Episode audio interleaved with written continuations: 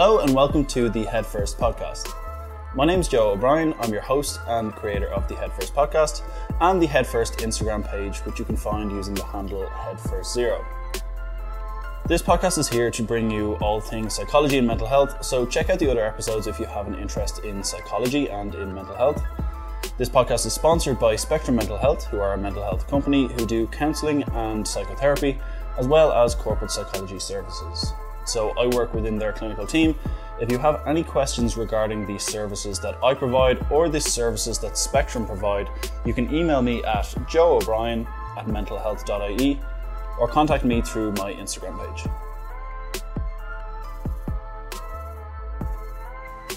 Today's episode is all about how we speak about mental health issues, um, and namely how we refer to them being disorders. Um, we hear mental health disorders an awful lot, um, but what if mental health issues weren't actually disordered? So, I guess I want to propose a different way of looking at mental health issues. So, what comes into your mind when you think about somebody having a mental health issue? Because for some people, they think maybe someone's brain isn't functioning right, um, maybe they're broken um, in some way, or that they need to fix whatever's going on. I often hear the term brain disease. Maybe that's what comes to mind for you. Um, that kind of mental health disorders mean that someone's mind isn't functioning normally or appropriately. So, what I want to propose um, is kind of a new way of thinking about mental health issues that maybe you haven't considered before. And to be honest, it's only something that I've started considering recently after speaking with a lot of people in this field and um, I guess doing more reading around it. Because we hear the terms mental health disorders quite a lot eating disorder, post traumatic stress disorder, anxiety disorder, major depressive disorder. These are all really common terms in psychology and in mental health everything is referred to as disordered. But what if some of them aren't disordered at all? The very term itself suggests that these ways of thinking or behaving or responding are disordered, meaning that they're out of normal order. I guess the medical interpretation would be a disruption to normal functioning. But what if it wasn't, though? What if it wasn't actually a disruption to normal functioning, but in fact was an entirely normal function. Now, this might seem confusing to think that responding in a way that you could be diagnosed with a mental health disorder would be a normal function.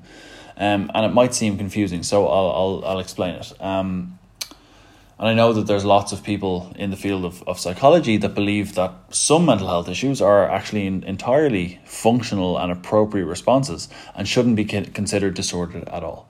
So I'm going to start with this example if the if the parent of a toddler bursts a balloon in their child's face, the child is going to get a fright. They'll recognize that as threatening or scary, and if they do that continually, the child might not like balloons anymore, or actually grow to kind of fear balloons. Um, so they've learned to believe that balloons are going to be a threat or they're going to be scary, that the experience is going to be distressing if um, balloons are around if the experience was very traumatic for the toddler, they might just avoid balloons altogether. They might not like balloons anymore. So the child essentially learns that balloons are loud and scary and that they're something to be avoided. The child grows up with parents who find it really funny at how the child reacts whenever they burst a balloon near their child, so they continue to do it. Um, but for the child, it's actually quite a distressing experience when the child grows up and they go to their friend's birthday party, they get a balloon thrown towards their face and they panic. They have this really distressing reaction. Their heart rate goes sky high. They run out of the room away from all the balloons. And in fact, they actually begin avoiding birthday parties from, from then on, just in case that, that happens again. Now, if you're at that party, you might think that this person has a phobia. They have a mental health disorder, that they're scared of balloons. And in order to, to get rid of that or change that or fix it, they should get treatment. That that's not, for want of a better word, normal. That there's something wrong with how their brain works because they're afraid of balloons. But from the alternative perspective, the child has actually learned that balloons were scary. When you think about this from an evolutionary perspective, and I think this is really important to grasp, staying away from things that are scary is a good survival mechanism So the child learned to stay away from balloons. When balloons were close to that child's face, scary and distressing things happened. So, in fact, it was a really appropriate and actually very functional, like very important for survival, um, for the brain to react and respond to something um, that was distressing. If we saw that behavior out of context, we'd think, well, that's, that's really strange. But with the context, it makes sense. It's a normal, functional reaction. Um, so, although you might fall into the category of having a disorder, for example, a child who has a phobia, it was actually a very functional human response. So, that example might seem a little unrealistic. So, what I'll do is I'll give you a real life example. Let's say growing up, someone comes from a home where they their parents were repeatedly violent towards them, or somebody in the home was very violent towards them. And when things got really hard for that person, the only way they could make that distress a little bit easier was to turn to alcohol to manage. So, alcohol essentially eased the pain in what was an incredibly difficult circumstance. So that person left home at the first opportunity, but five years later, things got really difficult in their personal life, so they drank. They did the only thing that they knew how to do in a very difficult situation. So they never, that person never learned any healthy coping strategies because they were never available to them. Um, what they did is they did their best to get by at the time. Um, sometimes, I guess, in the absence of, of other coping strategies. So for this person, if you saw their behavior, you would think they have an alcohol use disorder, um, or sometimes we, we refer to addiction as a disease. But unless you learn different coping strategies, or um, I guess what some people would call helpful or healthy coping strategies, how can that person ever expect to, to just be able to do that if they've never learned that? If they were never shown a healthy coping strategy, how would they know what it is? So, what I'm saying is ask yourself this Is the behavior, is the alcohol use disordered? Or is it just the way that that person learned to cope or to respond in the face of, of some distress?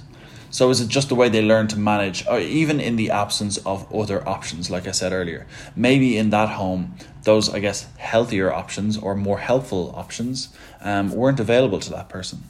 So is it disordered or is it actually entirely understandable and functional as as a human's behavior? Um, now you might say, and I've heard this argument used uh, an awful lot in psychology. Well, after they moved home, um, or after they moved out of home, sorry, there was other coping strategies available, so they should have used some of those other coping strategies. But what if they never learned? And and like I said, in an abusive home, how would they have learned that there are other options? Like, for example, one of the recommendations might be speak to somebody you trust. How would they know that they're able to trust other people if the people that were supposed to care for them weren't caring for them? So, that person mightn't have been able to even have the option of learning about how to trust somebody or how to open up or how to use other supports. The example I like to use is that if you've never ridden a bike before and someone tells you how to ride a bike, or if you just read a book about how to ride a bike, you're not just automatically able to ride the bike. You still have to practice it and you still have to learn the skill. If you've never learned, how can you be expected to be able to do it? Um, similar with the with the alcohol situation. If that person has never learned any other coping strategies, how are they expected to do them? And even if someone tells them about it, like telling someone how to ride a bike, you still need to be able to practice and and learn that new skill because if it's never been developed before it's something that needs practice so when you look back and say well why didn't they use another coping strategy well because they never learned one they did what they could to get by um, but they never maybe experienced any other ways of coping so what happened later on when they maybe returned to to alcohol was that they were simply going back to a method of reducing distress that they had learned. Again, a functional response at the time, but maybe wasn't helpful anymore. I think what some people get from, for example, going to therapy would be learning that you can have a safe relationship for somebody or with somebody who, who isn't actually going to hurt you, that you can have a, a safe and containing relationship. And I think part of it is learning that there are other ways to manage. Not just being told about it, but learning that there are other ways to manage without turning to something like alcohol. The thing is, the alcohol in this example served a purpose at the time. It got someone through a difficult situation or eased that pain a little bit, but that isn't helpful for them anymore, and it actually might be doing them some harm. Maybe someone used alcohol because it was the only thing that's available. But again, you can substitute alcohol with things like food, things like sexual behavior. Um, some might experience different emotional responses. So the response can actually vary, but often it has or, or has served a, a purpose at some point, um, even if it's not right then in that moment. So I think therapy for some people is about realizing that maybe they're not broken, um, maybe they're not disordered or dysfunctional and that maybe their response was a coping strategy at the time, but it's not helpful anymore. And maybe it was the way that they had learned to just get by in the world without having to experience those extreme levels of, of distress. So I could go actually through so many examples of how some of these mental health issues aren't necessarily disordered, they're just sometimes, uh, not always, but sometimes just a learned, um, a learned response. And like I said, you can substitute alcohol with things like food or, or gambling or all these kind of behavioral coping strategies. It can be the same with the emotional responses. If you think about depression, is someone disordered um, if they're depressed? Or is that emotional response or those symptoms, I guess, giving them some sort of information about what's going on for them? Is the feeling associated with depression one that's telling them that they're actually missing something? Is it telling them that they've got something bothering them that they need support with, or maybe is it telling them that something difficult is going on? So we call it a disorder. But is it disordered to feel really down or numb if you've got a job that doesn't fulfill you? Or is it a disorder or is it disordered to feel really down if you're incredibly lonely or you haven't got any really positive relationships in your life? Is it disordered or is it actually an appropriate response to what's happening or maybe what's something that's happened before? I think a really good example of this is bereavement. If you think about bereavement, for example, if you've ever lost somebody close to you in the aftermath of a bereavement, most people will probably meet the criteria to be diagnosed with depression. Um, but a lot of mental health professionals won't refer to that as depression because it's an entirely appropriate response. The symptoms are a response to something. They're saying that you feel this way because you've had a re- really difficult experience, or um, maybe a big part of your life has been lost. So we don't really call that disordered because it's really appropriate, right? If you saw it out of context, again, without the kind of background, you might think, well, this person has depression or they're mentally unwell and they need help. But with the context, it's a very normal response. And maybe with more context of other people's experiences, we wouldn't consider, consider them broken or unwell. We'd understand how normal an experience um, some of these symptoms actually are. So maybe depression is a response that is telling us something that we're maybe missing a social connection or we're lacking some sort of meaning or purpose in our lives. Maybe we're not part of a, a community or we're, we're without love or relationships. Um, maybe we don't find any meaning in our work. Maybe these symptoms aren't disordered at all, but rather normal and actually important information. There's actually a framework developed by um, Lucy Johnstone called the Power Threat Meaning Framework. So it's designed to replace the idea that we're mentally ill or that we're weak or that we're broken or that we're actually at fault for having difficulties with our mental health. Instead, it refers to our symptoms as responses um, and specifically responses to threats. So if you take some of the common mental health issues from the DSM and you look at these symptoms, so many of these could be considered very functional or protective responses to something that has either happened to you in the past or is to you, happening to you right now.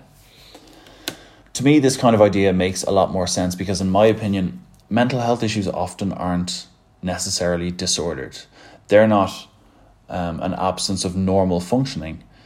In fact, a, a lot of them are normal functioning, and, and part of being a human is is responding in that way. Um, you might say, well, then how can how can one person manage a difficult experience when the other person who's had the same experience not manage that well? And the thing is that you might be able to manage if you've learned how to manage. Everyone experiences their their own reality, and we all see the world through our own lens. And everybody has different levels of resilience for different things. So for one person, they won't have any difficulty if they were dumped in their first ever really close relationship or important relationship. For another person, it can have a lasting impact. So neither response is wrong or disordered, they're just different. No two people are identical and they can experience the same type of experience entirely differently. I think a really good example of this is actually lockdown and the pandemic. Um, because some people who I've spoken to who have been at home, um, they're they're having a fantastic time. They think it's it's delightful that they're they're delighted that they can stay at home. For others, it's absolutely unbearable and has been has been a massive struggle. So it depends on so many of these different variables, including people's past experiences and present circumstances.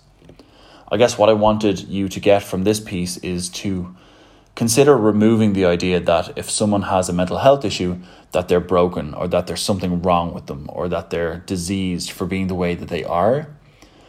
The reality is, for lots of mental health issues, that there's a very appropriate and functional response um, for them to be the way that they are. And maybe some mental health disorders aren't disordered at all. Now, I'm not saying that there's a wrong or a right, but it is something to think about. And I think, in terms of removing the stigma around mental health, understanding how normal it is is really important. And I think all types of emotional and behavioral responses to difficult experiences um, are part of being a human. Um, so that's all I wanted to really say about, about this piece.